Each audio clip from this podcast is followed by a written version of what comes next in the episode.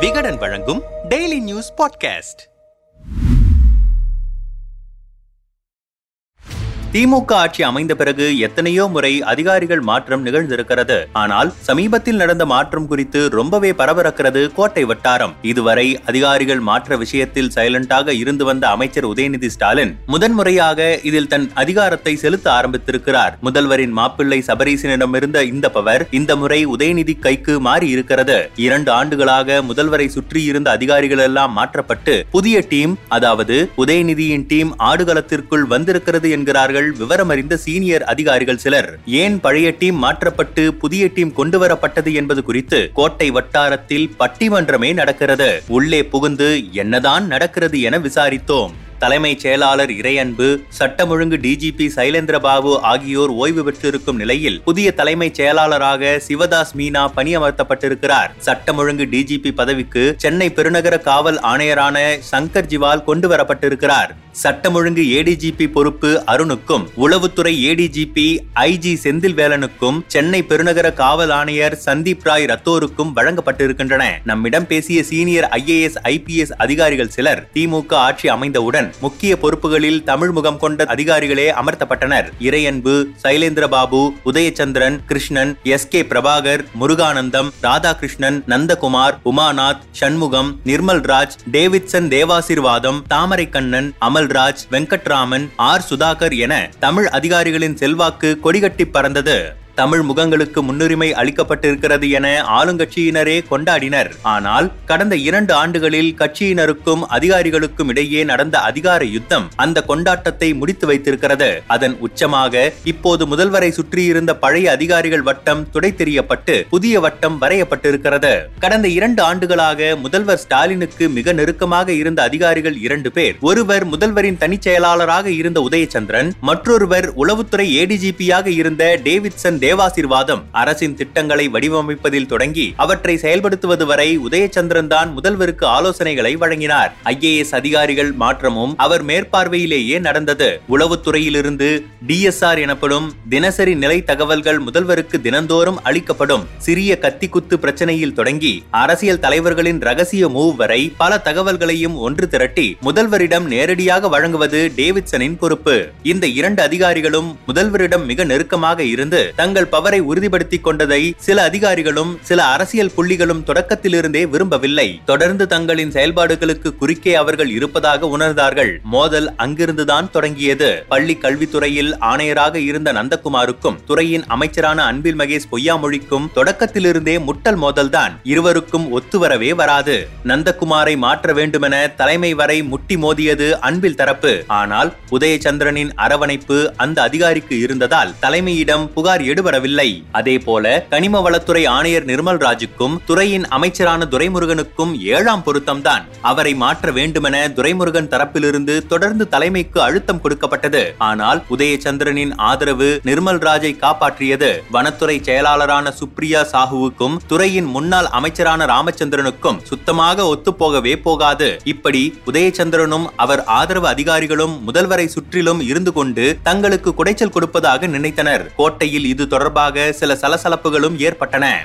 தங்களுக்கும் முதல்வருக்கும் இடையே ஒரு சுவராக உதயச்சந்திரன் இருப்பதாக நினைத்தனர் கட்சியில் பலரும். கோட்டையில் உதயச்சந்திரன் என்றால் காவல்துறையில் டேவிட்சன். அப்படித்தான் கட்சியினரும் சில அதிகாரிகளும் அவர்களை பார்த்தனர். இந்த மோதல்களால் தொடர்ந்து ஆட்சி சக்கரத்தில் உரசல் சத்தம் அதிகமாகிக் கொண்டே போனது. இந்த நேரத்தில் தான் அதாவது டிசம்பர் இரண்டாயிரத்தி இருபத்தி இரண்டில் அமைச்சராக பொறுப்பேற்றார் உதயநிதி ஸ்டாலின். அதுவரை உதயச்சந்திரன் டேவிட்சன் இருவர் மீதும் கடுப்பில் இருந்தவர்கள் உதய உதயநிதியிடம் பஞ்சாயத்தை எடுத்துச் சென்றார்கள். உதய் டீமுக்கான அஸ்திவாரமும் உதயமானது. அவர்களின் முதற்கட்ட வேலையே உதயச்சந்திரன் டேவிட்சன் நெட்வொர்க்கை உடைப்பதாகத்தான் இருந்தது. உதயநிதி மூலமாக மட்டுமே அது சாத்தியம் என்று முடிவெடுத்தவர்கள் பல புகார்களையும் உதயநிதியின் பார்வைக்கு கொண்டு போனார்கள். அதில் முதல் ஆளாக கொண்டு செல்லப்பட்டவர் நந்தகுமார். ஏற்கனவே பள்ளி கல்வித்துறை விவகாரத்தில் தன்னுடைய நண்பரான அன்பில் மகேஷை சீண்டியிருந்ததால் உதயநிதியும் அந்த புகார்களை சீரியஸாக எடுத்துக்கொண்டார் மணிவாசகன் ககன்தீப் சிங் பேடி மைதிலி ராஜேந்திரன் கோபால் சிவன் அருள் என உதயச்சந்திரன் டீம் மீது ஒரு கண் வைக்கப்பட்டது. தன் சார்பானவர்களை சுற்றி வட்டம் வரையப்படுவதை உணர்ந்த உதயச்சந்திரன் முதல்வரின் தனிச் செயலாளர் பதவியிலிருந்து விலக முடிவெடுத்து முதல்வரிடம் அதை தெரிவித்தார்.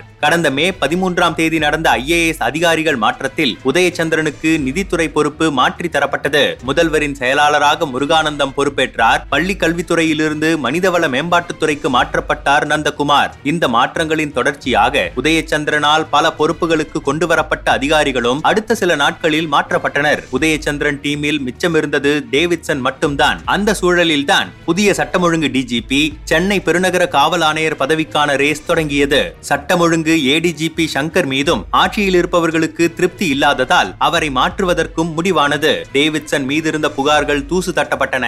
இரண்டாண்டு ஆட்சி காலத்தில் உளவுத்துறை சறுக்கிய இடங்களெல்லாம் கோடிட்டு காட்டப்பட்டன. அதன் தொடர்ச்சியாக டேவிட்சனை மாற்றுவதென உதயநிதியும் முடிவெடுத்தார். வழக்கமாக ஐஏஎஸ் ஐபிஎஸ் அதிகாரிகள் மாற்றத்தை முதல்வரும் அவரின் மருமகன் சபரீசனும் தான் கலந்தாலோசித்து முடிவெடுப்பார்கள். ஆனால் டேவிட்சன் விவகாரம் புதிய சட்டம் ஒழுங்கு ஏடிஜிபி சென்னை பெருநகர காவல் ஆணையர் உள்ளிட்ட விஷயங்கள் விஷயங்களில் உதயநிதியையே முழுவதுமாக முடிவெடுக்க விட்டுவிட்டார் முதல்வர்.